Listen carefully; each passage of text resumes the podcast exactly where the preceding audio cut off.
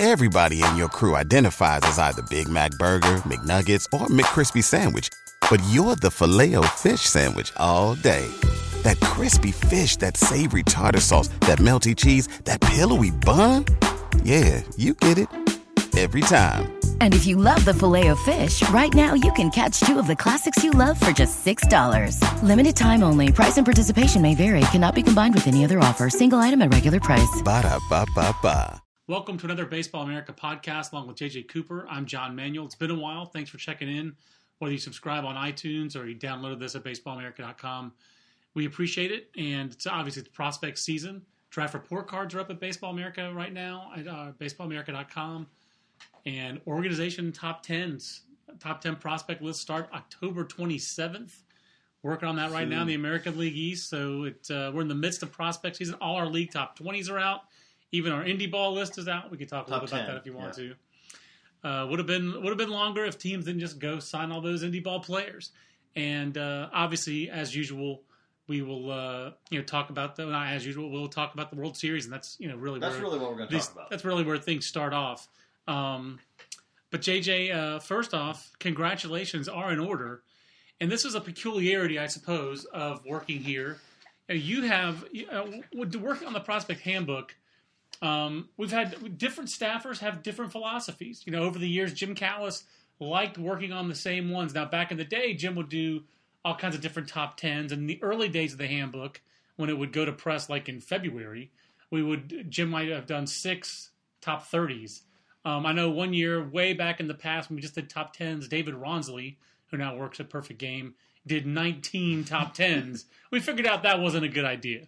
Um, but so I've done as many as four in a book. You've done you usually, but you usually do the same two. Now you have done other organizations. You did the Mets back in the day. Was there anybody else you'd done previously? Uh, let's see, Mets, and then I went from Mets to Reds, and then added the Royals, and then went from adding the Royals to adding two more teams on top of those. Now, but you, but you, for a long time. I mean, what five, six years you did Reds and Royals, right? Mm-hmm. And that was it. So the Reds made the playoffs in that span. The Royals did not. But for the first time, now, now you've got, you've got an organization that you worked on going to the World Series. Now I'm I've doing done the Giants this year too, so I'm a good luck charm all the way around. That's this year. right. I didn't even think about that. That you are doing the Giants for the first time this year. Now I did the Giants, but they weren't in World Series when I worked on their list. Blue Jays, So you must obviously. have done them in an odd year. That's right. Well, yeah. Well, I did them in the pre-Posey era, is what it is. I did them in the era when Travis Ishikawa was a prospect and ranked as high as number four. Um, but also other prospects uh, were ranked in that included uh, John Bowker was one of them. Obviously, Marcus Sanders, Dan Ortmeyer, um, some real winners. Tony Torcato. Giants fans know what I'm talking about when I say Scoop McDowell, so they remember who I'm talking about. Arturo McDowell. Um, but yeah, so um, so first, congratulations on that. And second, did you ever think that was going to happen? Did you believe that the Royals would get there? Yes. Okay. I mean, when we were writing best farm system, you know, we've ever seen type stuff, Yeah. I really believed that. No, I thought again, did they get there the way that I thought they would get there? Not necessarily, but I did believe that they were building something that was going to at least put them. Again, predicting a World Series appearance, Billy Beane knows you cannot do. I mean, it's hard Right. to do Right. because there's too much variables to it. But did I think that they would put themselves in position to where they could be there? Absolutely. And again, they've done it a little differently than maybe you know any of us would have projected.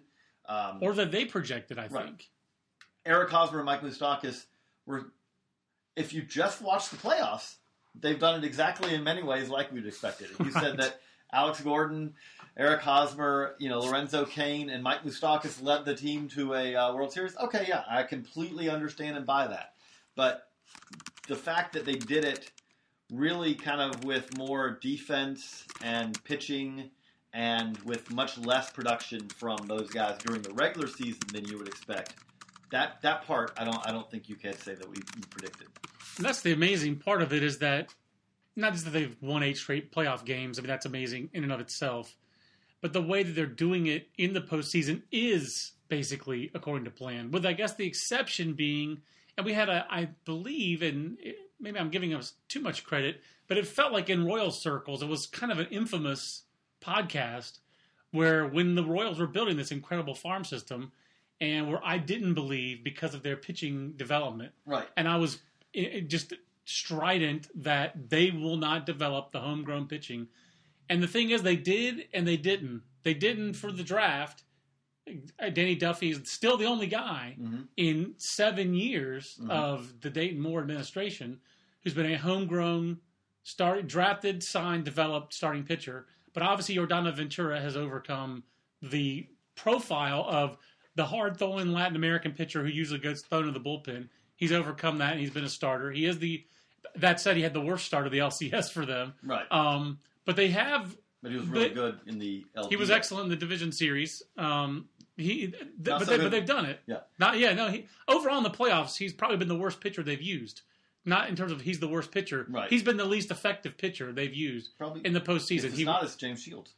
yeah, I would say Shields has probably been better than him. I mean, he didn't get Yeah. hammered like like Yordano did when they used him in the bullpen inexplicably. Um, but the thing is, the bigger question. So, so that was one big. That was a big question mark I had, and I think the biggest question mark that you had was would Dayton Moore be able to make the moves around the margins? The, the story that you wrote that was the story in my mind on okay, now we have all these great prospects. Now what do we do? How do we win with them?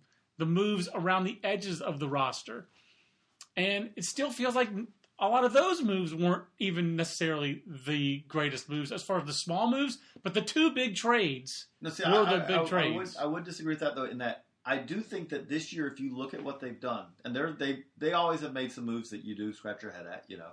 But if you look at I, before we get to the big trades, which they are, uh, I think, kind of the cornerstones of this in Yes. many ways. But if you also look kind of on those moves on the side, bringing in Jason Vargas and giving him a not a you know blow you away deal, but a, a, a decent sized deal was a controversial move. That was one that those you know that was kind of puzzling to many, but they I think they made they ended up and it was puzzling to me, but they made an excellent evaluation. That's kind of a move on the periphery, but they went you know what fly ball pitcher in this ballpark with this defense, he'll be pretty good. right. Jeremy Guthrie. Yes, is he a fifth starter? Sure, but in this ballpark with this Well, they obviously consider him a fourth starter because they've started Right. him in the playoffs Right. over Duffy. Well, the, the reason for that though, they do. There is some concern. I think if Duffy was not for the fact that there's kind of some, they have concerns about Duffy pitching from the rotation. You know, pitching from the stretch. I mean, pitching not out of the stretch, pitching for the windup, and that's really kind of what's limited them from using Duffy in the play, in the playoffs. Right. They only use Guthrie for one start. But I mean, like to me, all this time, I'm surprised they didn't use Duffy. Yeah, they had plenty of time before Right. that game four start against the uh, Orioles to get him ready for that start. It felt like I, I was surprised they went with. say- the, it sounded like they went veteran over young But- guy but was really kind say, of. no, see when you say get him ready, you don't have a chance to get him ready to the playoffs. There's no. They they literally have not had a game where you say, hey. We can put a guy out here and give him three innings. But they didn't use Guthrie either. Guthrie was just as rusty. Basically, is what I'm saying. No, what I'm saying is, is he's not though, because Duffy, the concern stretched back to the regular season. If you remember, Duffy had at the very end of the season there were some mechanical problems and all, Right. and so Guthrie, from that standpoint, I think they actually their concern is that they actually feel like Duffy can pitch right now from the stretch, and they feel okay with it. So you can't. You you don't think he could go? I mean, like how? Uh, it's just weird. You, you don't he could get five? He couldn't give them five innings. They felt better about Guthrie giving them five innings than than than Right now, they do, yes. Right. So that's Yeah. what I'm saying. That's why he's the. I mean, was it just because Duffy's health was not? They didn't feel he could give them Mechanics, five yes. innings. Mechanics. Okay, they Anyhow. feel like that. They feel like that right now. Again, you know, they feel like that. If you've said over the course of the season, Danny Duffy much better pitcher than Jeremy Guthrie. When They're- he was out there. Right. when he was out Yeah. there. That's part of being a rotation guy. That's Right. the. But they've overcome all those things. Is that uh, to? They've overcome all those things to, and they didn't do it with brute force of offense either. Uh, it nothing went according. I would say nothing went according to their plans, and yet the athleticism and the power arms in their bullpen, the athleticism that translates in every way for them, got them through a regular season. And it, Duffy's health was not. They didn't feel he could give them five yes. innings. Mechanics. Okay, they feel like that. They feel like that right now. Again, you know, they feel like that. If you've said over the course of the season, Danny Duffy much better pitcher than Jeremy Guthrie. when They're- he was out there. Right. when he was out Yeah. there. That's part of being a rotation guy. That's Right.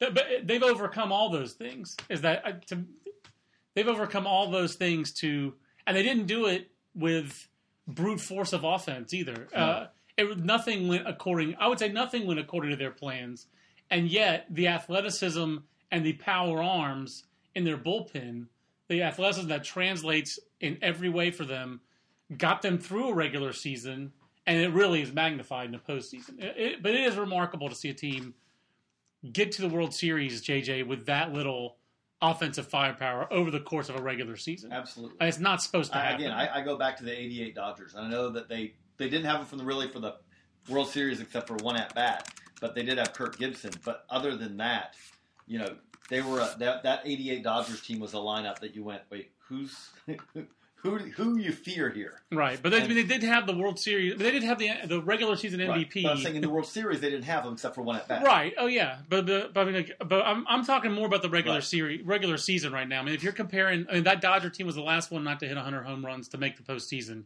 but that team had uh, two players who at the time you probably thought were going to be Hall of Famers. Yeah, Kirk Gibson. Obviously, those injuries didn't just end the season that year, except for the playoff World Series home run. Yeah, they kind of ended his effect, marked the Right. really the end of his He, effectiveness. he was no longer the the athlete that Right. had always. That's one of his calling cards had always been. But um, you know that that that, that team had and Hershiser had one of the epic seasons of all time, and Oh, at that point, insane. that was the second time in four years he had an epic year. I mean, his '85 season with the Dodgers uh, is one of the great forgotten seasons of all time because of Dwight Gooden's ridiculous year. But was it '85 or was it '86? I think it was '85 where Gooden, John Tudor, and Orel Hershiser all three had just these 80, ridiculous 'cause I- seasons. It's 85. I think his Tudor season in 85 was yeah, like a 1.9 ERA and 21 wins and 250 and innings and fan. yeah, and no and no fastballs of 90 miles an hour or above. Very different baseball era that we're talking about, and of course, 85 has resonance because of this being that was the last time the Royals uh, won a World you, Series. You were touching on the trades though, because I do think that if you say how did the Royals get here, the, we we've talked about this, you know, on, on at BaseballAmerica.com.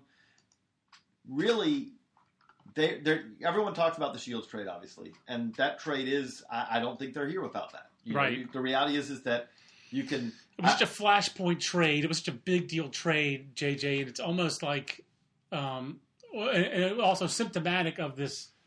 Um, I don't know how to put this. I don't know, but the, how the industry seems to perceive. How there's almost a perception, and I think it is a reality of where prospects are overvalued, and that trade epitomizes it. Yes, Wil Myers is was a very good prospect at the time. Although I saw someone write that he was the best prospect in baseball at the time. No one thought he was the best prospect.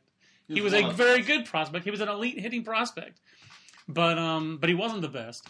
But so he was a ready for the big leagues prospect, and he went out and had a rookie of the year season and helped the Rays have a great year last year. But you see the, uh, but you know, obviously wasn't a finished product defensively all the way around. Struggled this year to stay healthy. Didn't hit as was expected. And you see like the now versus the prospect, the, the, and you saw this year in trades at the trade deadline where there weren't that many prospects, great prospects traded. It was more ready for the big leagues guys. And I see this all the time in my Twitter feed, especially with draft stuff. Why can't we just trade draft picks? I mean, I've never understood the allure of trading draft picks because wouldn't you? And you saw in the big leagues, teams didn't even want to trade for prospects. They wanted to trade for young, cost control big leaguers. At every level, you have more information about these players. And the Royals had more information, a longer track record on James Shields. They knew what they were getting, and they got what they expected to get out of James Shields. And he's been a difference maker in their organization, in their franchise history. I, I'm going to be a little contrarian on. I know you are. Go Yeah. ahead on the drafts picks. Go ahead. No, no, not draft picks. Okay. the reason that not many prospects were traded at the deadline this year, and we wrote about this at the time, was they weren't available because most of the top of the scale elite prospects this year were all held by teams who were in no way looking to trade to help right now. That was part of it. The other part of it is that prospects are overvalued in the industry. And I think that's why the reaction was so negative for so many people against the Shields trade. And some of them, even with Shields having been a, not the, but a deciding factor in the Royals making it to the to the postseason this year and being their number one starter for a World Series cha- uh, World Series team, a pennant winning team, people are still in your Twitter feed telling you it was still a bad trade. Right. And that's and that's silly. That's silly, and that is what I'm talking about as far as the overvaluing of prospects. I think it's starting to come back the other way, and I think the Shields treason trade is a reason why. Well, the, the problem with all of this is is that I, I do think there's almost perspectives like if you are and w- look, we're on the outside, but we talk to a lot of people on the inside. But if you are a little further on the outside looking in, there's always the allure of what's the best team, the best team that can be built whenever it is. You know, there's some even if you're a fan of a team, it's like, would you rather have a chance of a even better team in 2017 than the Right. team you have now? If you are in a front office, the chance of a potentially now there are there's a sliding scale. You're not going to in many in most cases you're not going to sell out completely 2017 Right. to win in 2014. Right. However, there is more value in wins in 2014 than there are in 2017 because if you're in a front Because office, it's 2014. you want to win now. If Right. you win now, that's uh, again like I, I the part that I really got puzzled on was is I had people on the Twitter feed say no, you'd rather win more games in the regular season because someone said I'd rather have the Mariners win 116 games and not win a title than win a title having won 88 because not many teams win 116. I'm sorry, That's not what are- it's about. that I, I know no other way to put it. If any, I'm again, I'm not much of an athlete, but any team I ever played on, what we the goal we had was to win a title. You play to, To- win the game. And the thing with that is, is I understand the regular season is important. I've never come across a scout, a manager, a player who's ever been wearing a ring that says yeah. won a lot of games in the regular. You know, you get rings for titles. Only- you get only the- remembered. No one ever says The NHL is the only sport that gives a rec- that gives a trophy for that. That's the only one. No offense, Jim Schoner, but that's one of the reasons why the NFL, NHL is like a little foreign to because they give a trophy for the president. What is it, the President's Cup? The President's Trophy. It's the President's something for best regular season record.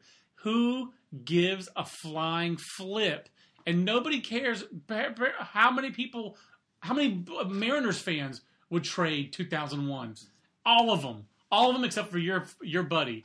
I mean, nobody remembers that they hey they, they lost to the Yankees that year in the postseason. It's a And- great season. It's not that they didn't have a great year. They did. But the reality is is that you remember it. Yeah. Right now, if we're sitting with, you know, we're, we're baseball fans. If you sit here, we could go through every World Series. Which was better, winning 116 games that year or being the Yankees in 1998 where they won 114 in the regular season and won 125 overall because they won the whole thing? It's not even close. Hey, the Mariners No, were they- two games better. Well, Yeah. no, they weren't. Yeah. You know, they weren't.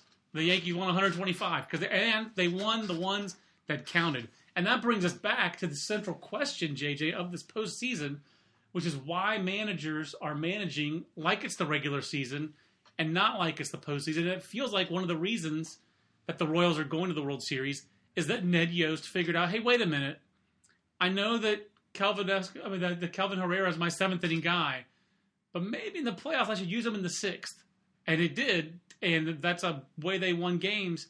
And meanwhile, uh, managers who have lost, not, not all of them, because I think Buck Showalter managed like there was no tomorrow. right. He just you- didn't. you- none of the buttons he pushed worked. if your players uh, again the one thing that got, I'll, I'll back up for a second to is is that I do kind of wonder why how we've gotten to a point where players performing seems to be players not performing is one of those things that just kind of is on a manager as well. You Right? know, like, yeah. like if your closer can't throw strikes, that's not on the manager. Right. Well, I don't. Yeah, I, I'm not sure how. Uh, I, I, I suppose that the Oriole fans' lament had just been that Andrew Miller has been so good that they wanted him on the mound all the time, basically. But that's that's, and that's just not, realistic. Plausible. But, and the reality is, is that you had one of the better offenses in the league.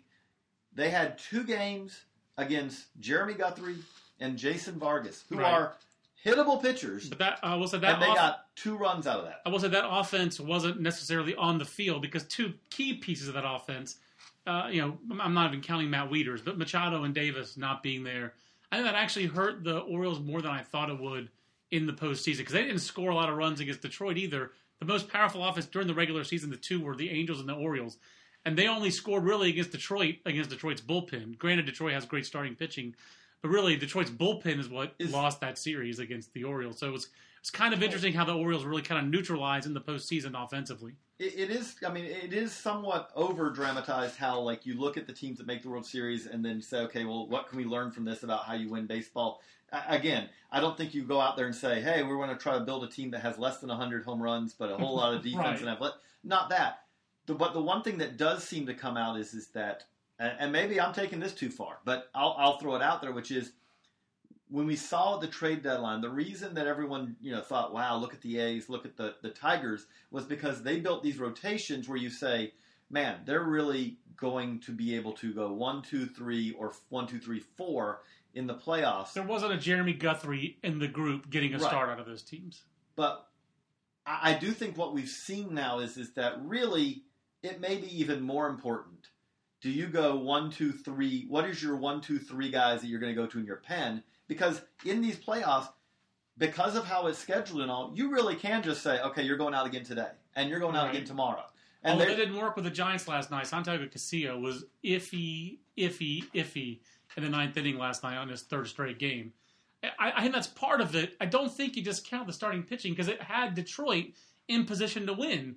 To me, the actual have a pen. They didn't Yeah, have, yeah. they had and no they knew it, and they knew it before. The, Right. The, the thing that's frightening about that is, is they knew it.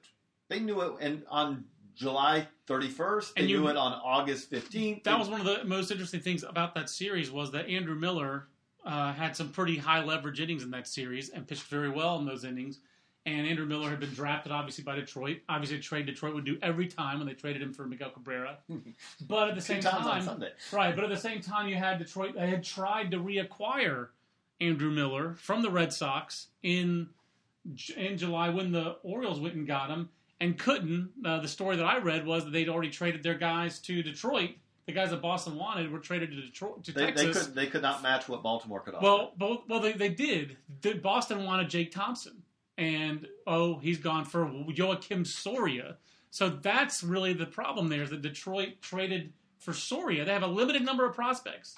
Hey, they, everybody does. Detroit's limits are much tighter. They just don't have farm, farm But- system depth, and they traded their the, their guys. They could have gotten Andrew Miller for. So how different would things have been if they'd had Andrew Miller in their bullpen? Uh, it would have been obviously vastly different. But I'll go a different way though. They had enough though.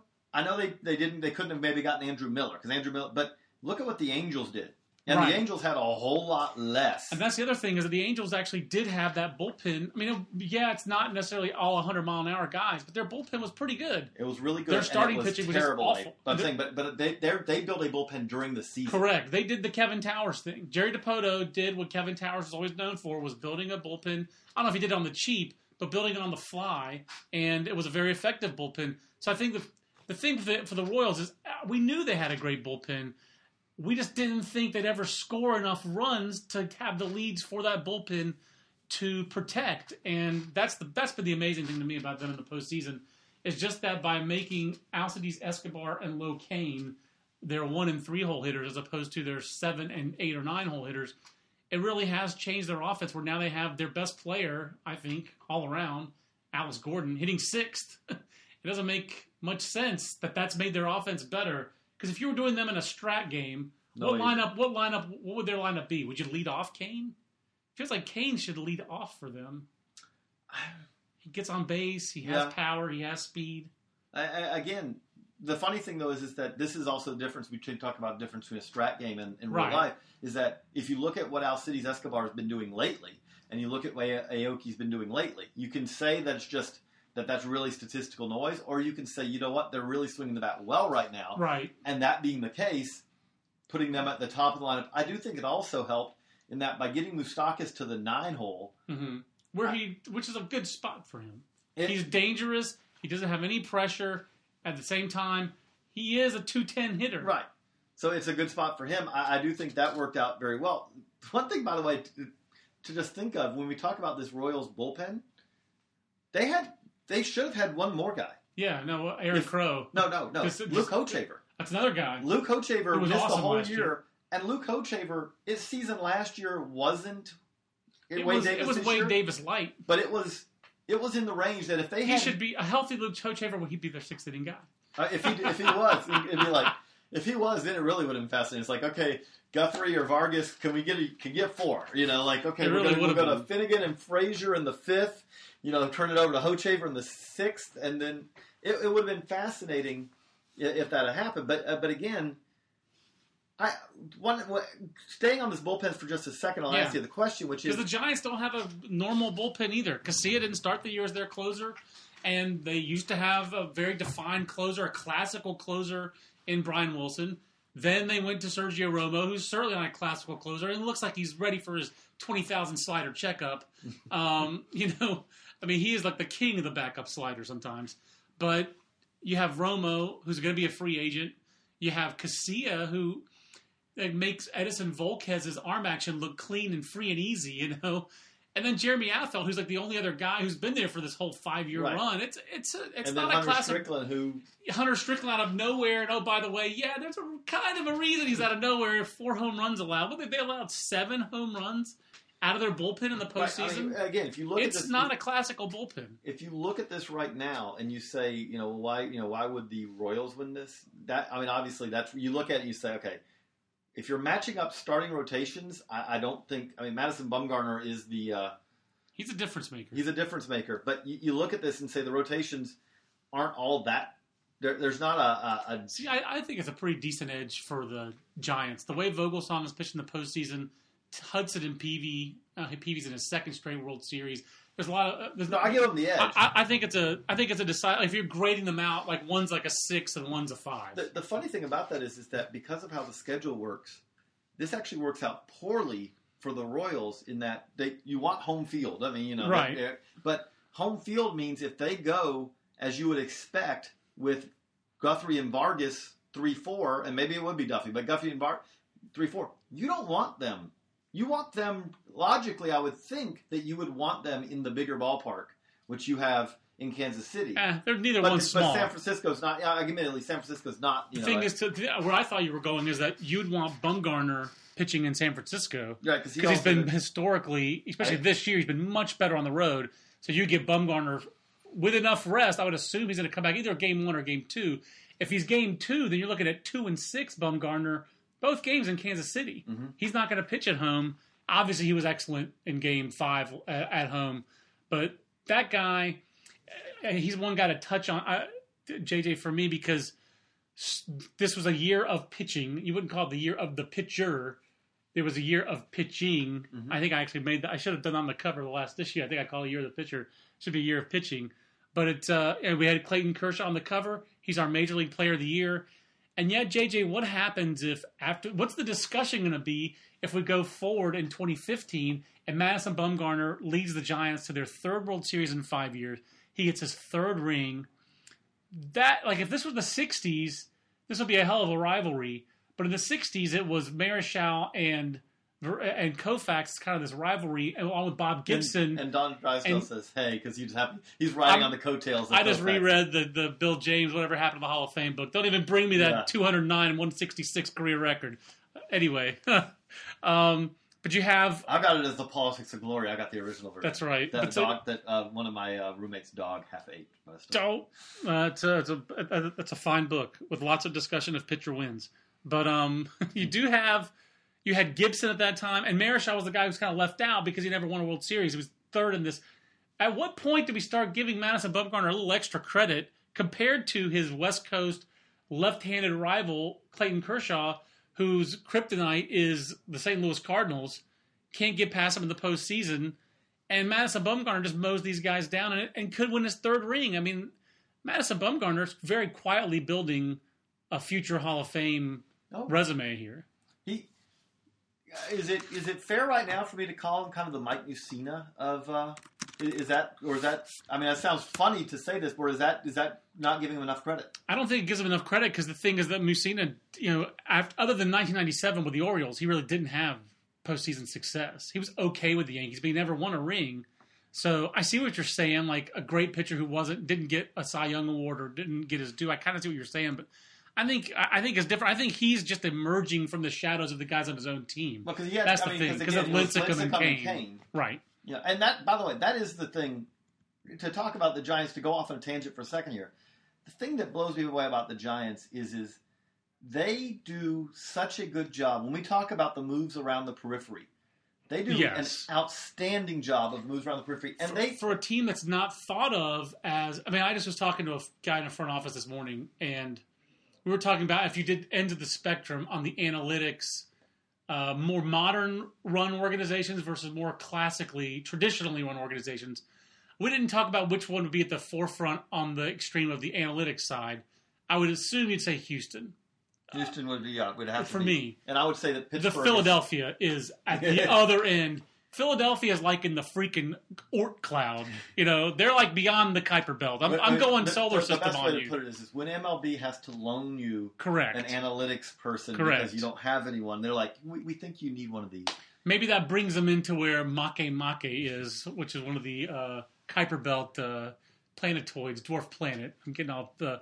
Are you are you excited about this comet going to Mars this weekend? Have you heard read about this? No, There's a comet that's going to fly by Mars like 87,000 miles from Mars. Like that's one third, I guess, of the distance between Earth and the Moon. Yeah. This is a close flyby. Yeah. So it be, could be spectacular. So anyhow, um, I digress. But yeah, so the, so the Phillies are at this extreme end. The Giants are more toward that end. They're not close to the Phillies because the Phillies are really freaking out there. but the Giants are toward that end. Now, I would say their pro scouting actually brings in a lot more analytics. I wrote about this in 2012, where they went out and they found Joaquin Arias, Gregor Blanco, some great pro scouting that team did. You see it again with Hunter Strickland. The moves around the edges, this team is quite good at it. But I think it really goes back to I think the reason Bruce Bochy gets so much uh, credit is that they can bring in a guy like a Travis Ishikawa, who they signed for nine hundred fifty-five thousand dollars back in two thousand two. I do believe that's the highest signing bonus they gave a position player until Buster Posey got six million plus in two thousand eight. Um, but this is a guy who that organization knows. But to bring him in, JJ, and to have him play three games, I think it was in the regular season in left field before you make him your regular left fielder, and now the Michael Morse move, which is a nice offseason move. Now they're ready. They got a ready-made DH, which is a nice thing that a lot of National League teams Don't don't, have. always have. They go into the World Series for those four games. Mike Morse is going to be a factor. That lineup looks pretty deep, and suddenly maybe instead of even having to use the Ishikawa, maybe you go Juan Perez in left field because of the defense. You don't have to. You don't necessarily feel like you need that Ishikawa bat, or you can at least go to Perez earlier in a game because you have Morse in the lineup. It gives Bochy some flexibility. I just think that coaching staff deserves so much credit for. Even though Ishikawa made a mistake last night and it almost cost him defensively, he made up for it more than made up for it with the bat. but yeah, I do. I think all these little moves that they make uh, again. This and they did it in 2010. but- They've done it in But this is a team. This is a team that has ready-made excuses for if they'd have fallen short this year, and you could say, well, I mean, if a team that has Matt Cain, you know, right. you know, Angel Pagan, Four of their six highest salaried players are unavailable. right, the Credit Pagan- Thurm, you know, who I think Yeah, tweeted that out. Great first. tweet. But the, the the Angel Pagan injury, I remember la- late in the year when that happened. I thought that was a killer. I thought that was just a killer for them. He's so crucial for them offensively. He's a really good two way player, and I, I thought that was going to be a killer for San Francisco, and and it hasn't been. I mean, that's one of the underrated things I guess about the the Royals postseason run. Correct me if I'm wrong. They've pretty much been healthy. The nagging kind of injuries Right, with no, Guthrie and healthy- Duffy late, but it's been a This has been a healthy team. This has been uh, outside healthy- of Hochevar, has he been the most significant injury they've weathered all year?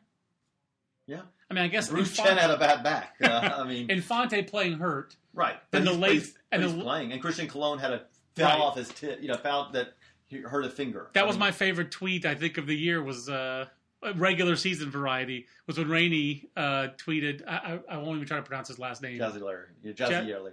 All right, now I'm going to screw it up. Jazzy Airley, but obviously, as uh, Baseball Prospectus, as a Grantland writer, esteemed Royals fan, but when he tweeted, "I cannot, we real this team really needs Christian Colón back," I never thought I would tweet that we thought that we really need Christian Colón back. Um, but yeah, I mean, they generally were healthy. That's another big They're- reason why they're- they've been on this run. They changed training staffs a few years ago, and since they've done that, Hmm. they have been incredibly healthy. They really have. You, you just look at them and say, I, now again, almost to like Salvador Perez. At this point, you're looking at it. Hey, you, you can make the argument that they needed to uh, Russell Martin him because they didn't have a whole, big margin of error to make the playoffs. But they have kind of worn him down to a. Uh, You'd to say a- to a nub, but he's just no, so he's, big. he's so big. He's, he's, he's basically a six foot four. Um, he, he just looks gassed. That's the way to put it. You know, but Throw a couple breaking balls down and away, and you'll see what we're talking about. The pole gets awfully slow uh, with Salvy Perez, but uh, that JJ, that's the part I started asking you about before we went on these tangents. I, I did ask you like if you ever thought it would happen, but is it does it make it more fun? You wrote about Moustakas coming through their system. Oh. You wrote about uh, Hosmer. You wrote about Salvy Perez. You wrote about. Uh, I don't think you got it right about Lo Cain. I think I wrote about Cain and Escobar. he, the, yeah, he was technically not a prospect by the time they made the trade. Both of those guys were. But Alex Gordon, I think you wrote about him. Um, obviously, Yordano Ventura. Obviously, Kelvin Herrera. I don't even think Greg Holland made a top thirty. no, that's that's on me. He, but, but well, I mean, like he is a little bit unusual. You know, he is unusual. And he would be I, the I still closer. like. I mean, he was he was on the depth chart, but I look back at it. Obviously, he the velo jumped. The but he's a fascinating guy. And if you want to talk about relievers, you know, we just did a command control story. Greg Holland, you watch Greg Holland. Greg Holland has very little command. yeah, Like Salvador Perez will set up. Okay, now we're gonna be a fastball here, and then you know he's moving the glove away across the the strike zone to catch it. But when you got you have a guy who has that kind of life and, and that kind of velocity, it it can be successful even without command. but a Um, five foot ten right-hander, he just doesn't fit. He doesn't check any box Right. of what you would No, expect. I, I, I still I hope in the next if that happened again that I would you know but I would catch it, but I, I did not with that one. He's been pretty awesome. he's been pretty awesome in been the great. major leagues. So uh, he's been great in these in this postseason. And you know, do, I I guess I'm wondering, uh, does it make it? Uh, has it been more fun to follow just for you Oh, as a? absolutely. Because also the thing with this is is that uh, I know no other way to put this. Um, just to kind of pull open the curtain a little bit on what we do. You know, when you do these lists and all, you talk to people outside the organization, but you also talk to people inside the organization. Yep. Um, I, I don't think that there's a better way to do it. I, I think if you say, "Oh, I'm not going to talk to people inside the organization," you're, you're you're leaving out a whole lot of resources there that you should talk to. But Yeah. um, so you get to know these guys. If you, especially if you do an organization for years and years, And you've done them. Pre- you predate Dayton, correct? no, Oh, no, you don't? Dayton, Dayton arrived pretty much, uh, and I started doing the Royals list not long Okay. after that. But so you know, I, I've been out. You know, you go out to spring training, you see these guys. You know, I run into you run into these guys at games because if you if the Royals are playing around here, I'm generally going to try to go out and see them. And not surprisingly, if you're Royals front office official, you're going to often try to go see the minor league team. So you see them there, you see them in all these places, and and this is not true for every team. And again, we, rooting interest wise and all, I mean, it's more of kind of no, I'm not really even talking about that as much as, but there are organizations that you go, wow, these are really some good guys, Yeah. and there are other organizations where you go, okay, I can deal with them professionally, but they're not exactly. I'm going to go, you know, they get my seal of approval of wow, these are great guys to deal I with. I can't wait to see that guy at the ballpark. Right. And that's again, I'm not even saying like that. That's like that's fine. You know. Right, exactly. you're, if I'm a fan listening to this, I'm like, uh, I don't care if my guys are great guys as long as they win. I follow that completely. But as a, someone who deals with these guys regularly and all, it has been enjoyable to know they've gone through. You could, you know, they to see guys who've really kind of taken a team that was terrible, Right. terrible. Right. I, I, again, The Giants and the Royals actually are a really interesting contrast that way, JJ, because Brian Sabean is not warm and fuzzy. I'm not saying that Dayton Moore is, but Dayton Moore is no. He is a guy who talks. He talks about leadership the kind of the way Coach K talks about it. Relationships, these human relationships we develop. I can't imagine Brian Sabean saying that. I can't imagine Dick Tidrow saying that. Famously, I had Jack Hiatt tell me the one time, and we're gonna go. I don't think we'll get an explicit tag, but where he said like, you know, it's not a bad thing to have a few assholes around. He wasn't talking about his bosses. He was talking about players, but in general, that was the San Francisco Giants uh, philosophy. I mean, they had Barry Bonds as their best player at the time, and Jeff Kent. and Jeff Kent was around. I don't blame them for saying that, and they won a lot of games with that approach. And so, so that is so. uh, This is a guy who talk. They just won the pennant, and he talks about his players like a bunch of cockroaches. He clearly meant it in an endearing way because you know cockroaches Will are so endearing. they'll- yeah, but I know what he survive meant. You can't kill them. You Yeah. can't kill them. That's what he meant. I get it, but you would never hear Dayton you talk about And- his own players that way. It just they go to. I, I think of the Giants as very professional. I did their prospect list for years. I like talking to Dick Tidrow. I like when I see him at a game, I go talk to him. He doesn't always want to talk to me, but I want to learn from him. He's Bert brilliant. Bradley's been their pitching coordinator for a long time in the minor leagues. Great guy. Uh, John Barr had a lot of respect for John. Just talked to him last week for draft report cards, and it was actually more of a chummier conversation than we usually have. But that's because they were up two one on the on the Nationals. I actually I think I ended up talking to him the day after they won it, so it was a little bit yeah. I talked to him on that that, that day, so um, a little bit chummier than usual. He was in a pretty good mood. But I mean, those guys aren't. I don't think of them. I don't think of those guys as schmoozers in any way. Whereas there's no more schmoozer in professional baseball than Art Stewart, you know, and that permeates a lot of the Royals organization. So they kind of typify what we're talking about, and and so I think there are a lot of people in the game who are very very happy for Dayton Moore because he has a lot of those v- close relationships and good relationships, and people want good things to happen for him. I'm not saying they want bad things to happen to Brian Sabean, but it's just a little bit different. They're just Right. very different personalities. Right. There are teams that uh, operate under different philosophies. You, you look at it with the Royals right now. This may be Billy Butler's last year in Kansas City. You know, it very well may be. But, and again, he's been there a long time. But you see him how touched he is Yeah. by the fact that they've gotten to this point. And there He is- got there when things were about as low as they could go. Because He got there- 2003, they had hope. They had the one fleeting winning year. They were winning the division for so long. Even though everyone at the time, I remember Rob and Rany were like, Fluke, fluke, this can't last. exactly. And then the next year, when it went downhill again, it was like downhill and like crazy. Tony Pena like came a little unhinged. I think that's fair to say. The stress really got to him. He was gone the next year, But- and that's what that's the environment that Billy Butler was drafted into. this, this was also the time, again, when you say how bad things were, this was the time when they were saying, okay, fifth round on, you got Right. five foul.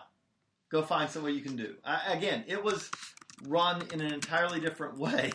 And, but what I'm saying though is, is that you look at it and they've come, they've come from rock, rock bottom. a, a not good place. yeah, it, it, as bad a place. I mean, again, you know, they were run on the cheap. They were, but they were also at the time there was kind of that they were doing this. Before that, there always was this. Hey, we're going to sign the third level free agent to a con. We have to overpay him so Right. that he'll come here. And wait, this isn't working out for us. Why is this not working out with Jose Guillen? Hey, here's Ed, Ed Lucas was one of those thousand dollar guys.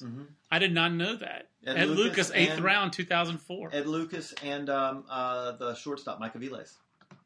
He might have been the year before. He must have been two thousand three.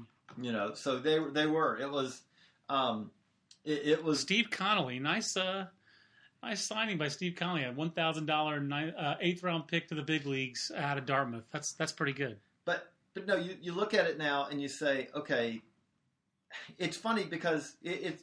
I've also enjoyed watching. I, you you you get you know I got a lot I got a lot of Twitter followers who are Royals fans. Um, you know I follow the Royals stuff. You know like you, Right. Royals message board, Royals review stuff like that. Um, it's funny because you are watching a fan base that's really trying to process what's going on. Understandably, I am not faulting them at all. For this Yeah, if you're a Royals fan and you've been a Royals fan for a long time, you pretty much went through your baseball fandom. If anything went well, you're looking for the anvil to fall on your head. exactly. Uh, there's no other way to put it. And so it is very For twenty years. 20, yeah, really for 20. I'd say like the last 80s, Well- you're, had such a time of. Ex- I really think of it as w- post Ewing Kauffman. When Ewing Kauffman still owned the team, they were, I know they, they slipped. were a model franchise. They were a model franchise. I know they slipped in the lower ha- last half of the '80s, but they also still had some ties. They still had like the Kevin Appier years, Jeff Montgomery, Saberhagen, Kevin. Seitzer, those kind of things. But then they and then those last couple of years of his ownership before he passed, where they were like, "Let's win one for Mr. Kauffman. Let's go spend the money and get David Cone. Let's go sign Mark Davis. Let's win one for Mr. Kauffman." So at that time, you were still very close. '85 was still a very recent memory. You had some players who Not tied back to that. But that 75 Right. to 85 stretch, Right. you go, we're one of the best teams in baseball. But you st- so you're thinking to yourself, there was still you still thought of the Royals as a team that did it the right way, quote unquote, and would just and, and you still had the owner who would set that example. Post after his death is when I really think the chap the, the page turned for that franchise's fans. You know, Oh, I, I, and so there went through. You go through this for understandably to where even when things are going well, you're kind of expecting, okay, when's Yeah. the shoe going to drop? Yeah. And then to go from that in this span of two weeks to where it's like, no, absolutely everything that possibly could go well has gone well. Right. Right. I mean, there's been, there is literally nothing that as a Royals fan that you say, well, that, I wish that had gone a little better Yeah. since the playoffs started. I, as you could be saying that in the seventh inning of, of the you know wild card game, but the reality is, is that looking back on it, if you're a Royals fan, it's even better that way yeah. because Exactly. that game's way more memorable than if they'd have jumped out to an early lead and just held on or something. That's, I guess, to me, like, this, this now this is a crazy tangent, JJ. But the craziest part of the last I mean, we've seen, so what we're seeing with Royals fans is similar to what we saw with Red Sox fans in 2004. Mhm. Why do we not see this with White Sox fans? And is it because there aren't White Sox fans in 2005? I can't. I guess I just. Why was there no angst with White Sox fans or less publicized angst? Because they're actually still the they're the more successful team in their market. I guess so. I mean, if you're in the market, it's funny. I tweeted out, you know, like congratulations, Royal. You know, when they won, you know, when Mhm. Royals, I said congratulations, Royals fans. I know you have suffered a long time, which I hope makes this even more enjoyable. Yep. And I had some, I have Cub fans on my Twitter feed too, and they're like, and a couple of them tweeted back like, long time. And, Yeah, you know, I understand. Like, I, I follow that, and And I did tweet fr- back to them also. By the way, you know what the Royals, what we were talking about with the Royals in 2010 Mhm. going into 2011, I, to me, That's where the Cubs. that's are. where the Cubs are. I agree. I mean, to me, it's something where I think the Cubs are actually with two with two different data points. Number one, I don't know who you'd say the most famous Royals fan is out there.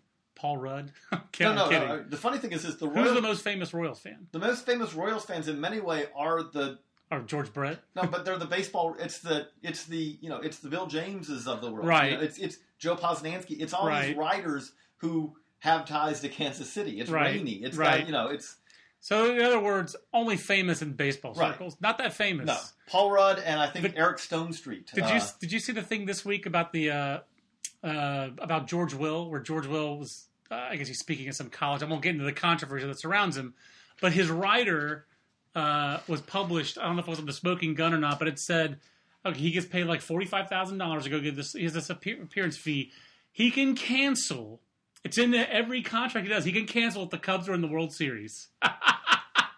I mean, so a the Cubs have a worse, and I'm going to say it, they have a worse famous fan in George Will, and number two, you have this new angst, JJ, of these pictures this week of them tearing down the bleachers at Wrigley Field for this renovation they're doing. which I'm which That to me I'm fine with. I Oh. mean, I mean to me my thing is is that How hey, often have you been to Wrigley? Huh? only one time. Wow, I mean, I've sat in those bleachers. It's pretty fun. No, it's no, fun no, to no, sit in the but, bleachers. But what I'm saying though is, is that to me, I have no. I'll say this blanket statement. I have no problem with renovating. I would much prefer that teams rent. Go back ten years, and all the talk with the Red Sox was, "Are we going to move away from Fenway?" No, don't move Right. away. If you need to put some seats on the top of the monster, Correct. thumbs up. But don't move away from it. If you need to seeing. renovate it, I don't remember seeing any pictures of Fenway being like in ruins, like it looks like. I mean, I'm not. I know it's not in ruins. That's what these pictures of Wrigley Field look like, though. That's got to be jarring for some Cubs fans, because if you're a Cub fan, really, that's kind of all you have. Right? But again, you know, you have the field. But there's a part of me that's like, if you're a Cubs fan, that's how much has that almost in some ways been the problem? I I completely agree. the Cub for the Cubs, it's always been about the experience more than the Lee Elia speech. right. you know, it's it's about hey, I I, had a great speech. time, and you know, and it you need at some point to be like, you know what, we're gonna we're gonna win games. yes, you play to win the game, not to drink And- the beer. You play to win the game. And that hasn't always been true in Chicago. I- Yeah, you know. I, I think a lot of times there they play to drink the beer. So But I, I do think, though, you, you look at it and you say, again, both these teams, you can, if you want to be the, if you want to be the the diehard traditionalist fan, you can say, well, we're losing some of the sanctity of the regular season. These aren't the best teams in baseball over a course of 162 and all. And to that, my answer is, and I wonder what your answer is, but my answer is, that is perfectly fine. It's been a great playoffs. the, the thing is, so many of these things seem new because we have wild cards, I guess, and you know, two teams with less than ninety wins, and then you have uh, because of Twitter, you have a different level, and because of baseball writers have changed over the years. It's not just newspaper guys; it's you know, bloggers, uh, people on Twitter, whatever, who are criticizing these managerial moves. And sometimes I'm reactionary against it. I know that. But um, you know, that's this is what people did hundred years ago was second guess every single thing a manager did and criticize every single thing they did. Fred, Fred Merkle goes, you know, Right, you, you did not exactly. need Twitter to ruin your life. over Exactly. And number two, the best team didn't always win, which is more fair now where you have these 10 teams that get in and you do have to prove your worth and with every game. And if the Royals are going to win a World Series, they're going to have to win 12 games against good teams. Or is it more fair that, hey, you know, the, the, the, the Indians won 111 games, but the San Francisco, the, the, the New York Giants won the National League. All they got to do is beat them four out of seven. Is that more fair? The Indians won 111 freaking games in 1954, and the Indians still don't have a World Series championship since 1948. Which is more fair? I would argue today's system is more fair, frankly. I mean, the the I, I would argue it's more fair. So I- I, again, more thing is- equitable. whether it's whether it is or not, like I, I- you know, we had people saying, "Well, we need to have a three-game wild card series." No, no, what makes it awesome is, is yes, it's one game, and by the way, again, I'm not. What what in life is fair? I mean, what, what where's fair written into the things? These things have to be fair. The- the that best- argument does not wash for the, me. the best way to put it is, is that we're not none of this.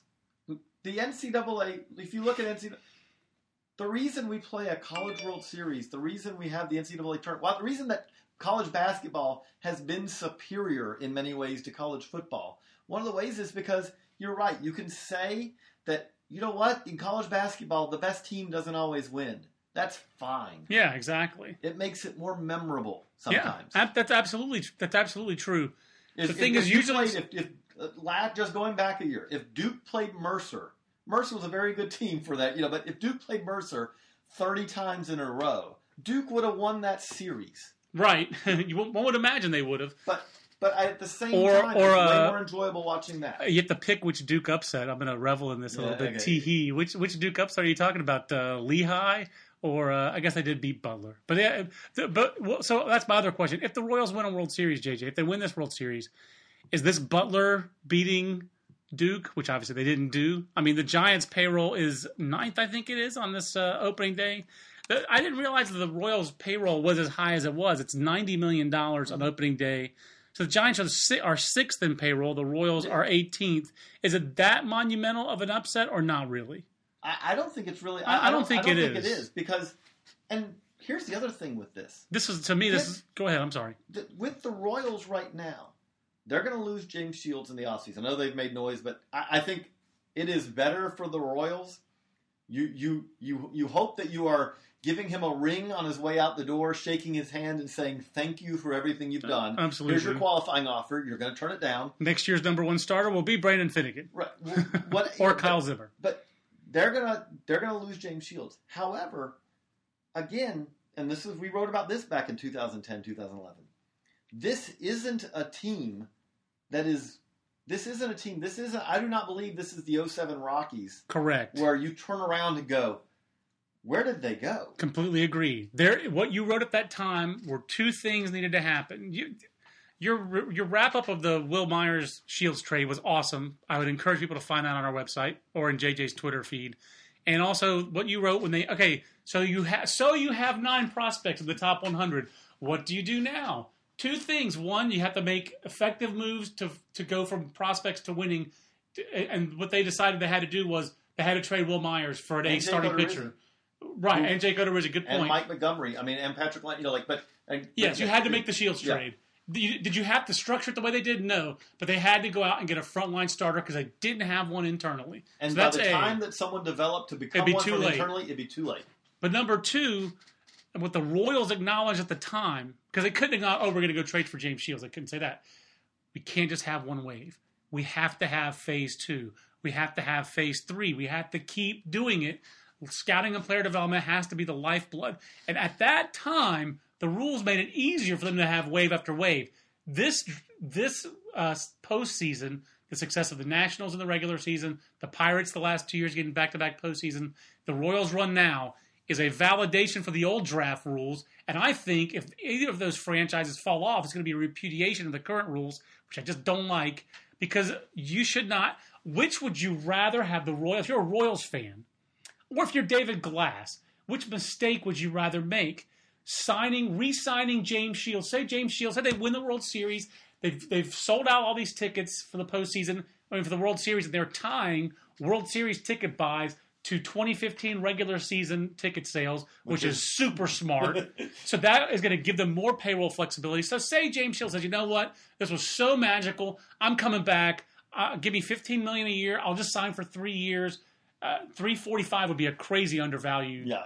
contract. I'm, I'm, just I'm just saying. Yeah. I'm saying he wants to stay. Say he just say signing a Jason Vargas. Say he stay. Well, no, that was eight million dollars. Yeah. So say he stays three for 20 million a year. I only but only three years would be stunning. Yeah and say the Royals say, you know what, we can do that because of all the season ticket revenue we're going to have next year. We're doing that. Would you rather? And then James Shield gets hurt and stinks. Would you rather quote unquote waste or miss on a sixty million dollar big leaguer, or would you rather miss on a six million dollar amateur or three million to Melville, Right, or, right, you know, one point two five million right. or whatever he was. That's why these draft rules are stupid because teams can miss in the draft and you can make up you, for the very also, next year, and the hit is smaller rather than missing on these big leaguers. Under the current rules, I mean, again, you can't do that. We're, we're getting into time travel in a way like, well, if he goes back in time, would that you know change the timeline where this would happen? But they traded Wil Myers, who they only got, they would not right. be able to get under the new draft rules. Correct, absolutely correct. So that's that really comes, you know, and they great point. That's a great point. It, they did it under the old rules, they did it as well as anyone of, hey, we're not making, we're not throwing one dart. The last year, like Christian Binford, who may make their top 10 this year, Christian Binford was part of the last draft under the old rules where they basically said, wow, this is ending. You know, it's going away. okay, scouts, you got, okay, who do you got for 700,000? Who do you got for 700,000? And right. they were spreading it around like, if you've got a draftable guy who's a projection guy let's get this guy and this guy and this guy and this guy. Yep. And we're gonna some of them will fail. And some of them you don't hear Crawford Simmons. You don't right. hear from you know, like the guy who played uh, was a good golfer. Good golfer, you know, was going to go to Georgia Tech. Guys like that. But you also get a Christian Binford who turns into something, you know, reasonably interesting. Right. You do that. That's gone away. Now, you, you see this. But the Royals made a very conscious decision. Like you said, one of the reasons they've been bad for so long was picks like Dan Reichert. I mean, no offense to Dan Reichert, but he wasn't the seventh overall pick in 1997. But they made him the seventh overall pick because he would sign for what they were willing to mm-hmm. pay. Mike Stodolka, these kind of picks over and over and over again, where they took the guy who would sign for what they were willing to pay for their first round pick, not the guy who was the best pick. And, and they flipped that. And when that ha- and that and they did, they changed it, and the, it took someone from Wichita, Kansas, with his scouting and player development background from Atlanta, with that pedigree in Dayton Moore, to get David Glass to to invest in scouting and player development the way that the Royals did. And now you see the rewards they, of it. And, and, the thing about it is, and they've been fortunate in the draft. I hope Rob Manfred. They have. I hope Rob Manfred sees it. They were fortunate this year to get Brandon Finnegan to drop to them at 17. Even if you take Finnegan out, I like their draft with Foster Griffin and Chase Vallot. You can read about that at the coming days at baseballamerica.com and our draft report cards. Um, but JJ, no, they, I, I, I'm. I, look at right now and you say, okay, yeah, they're going to need pitching. Well, Kyle Zimmer, Brandon Finnegan, Sean Manaea, and then the lower, you know, Christian Binford, guys like that. They have guys like that. They're they they have possibilities out there that you could say, okay, you know that that could fill in the, some of those holes. They have a Raul Mondesi. Right. They have a Hunter Dozier. They have guys who you say, okay, not all of them are going to work out, but they do have a second wave of sorts that you say they really. It's not necessarily. There's not a ton of talent at the Double A and Triple A level. No. There's some. Though they're more role players, but, but, there is the possibility of future cornerstones in High A, like you said, Mondesi, Manaea, um, Zimmer, Dozier potentially. Do- Zimmer, like you said, I'm not going to say Starling is a future no, I'm not, is a no, future cornerstone. He could be a future piece. But yeah, there are pieces. Uh, there, there are guys that get excited about. They're lower levels of and the they're system. still right now at a situation where because this is the other problem with all this. We, we look. We did another story on this back about four years ago, looking at these waves and what lessons do you learn from these waves. And one of the waves that always jumps out is the wave of prospects that the Indians brought up. Yeah.